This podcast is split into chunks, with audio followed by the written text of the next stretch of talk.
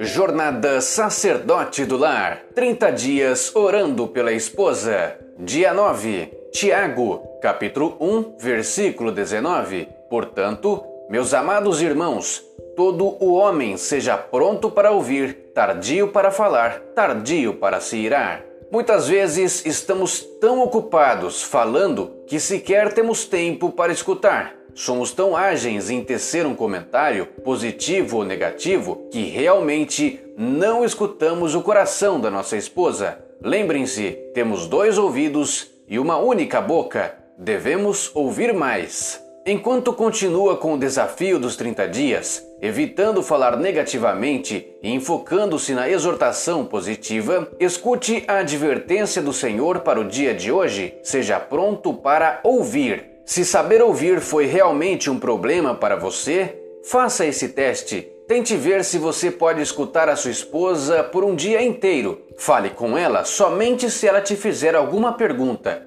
Se sua esposa notar a diferença, explique a ela que você está tratando de ouvir mais, não só a Deus, senão que também a ela. Uma maneira fácil de você expressar admiração pela sua esposa é perguntar a ela sobre as coisas que ela gosta de fazer e logo escutar sua resposta. Se diz respeito a algo que você está familiarizado, continue perguntando até aprender algo que você não sabia e então diga: Uau, eu não sabia disso.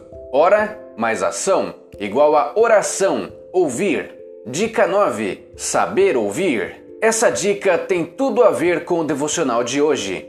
Em teoria, os problemas do seu trabalho deveriam ficar por lá sempre ao final de cada expediente. No entanto, tem dias que é impossível não sair do trabalho com a cabeça cheia e o humor azedo. Encontrar em casa um porto seguro na forma de um parceiro atencioso e paciente é um alento e tanto. Nesse quesito, porém, as mulheres dão de 10 a 0 nos homens, que não têm lá muita paciência para os martírios femininos. Como marido, você precisa aprender a saber ouvir. Às vezes, a mulher quer apenas desabafar e não ouvir opiniões. Ela não quer solução, mas sim fazer um desabafo. Isso vale, rapazes, principalmente para os momentos de TPM. Tente ter um pouco mais de paciência com sua esposa. Afinal, você é seu amigo e parceiro para todas as horas. Fica a dica.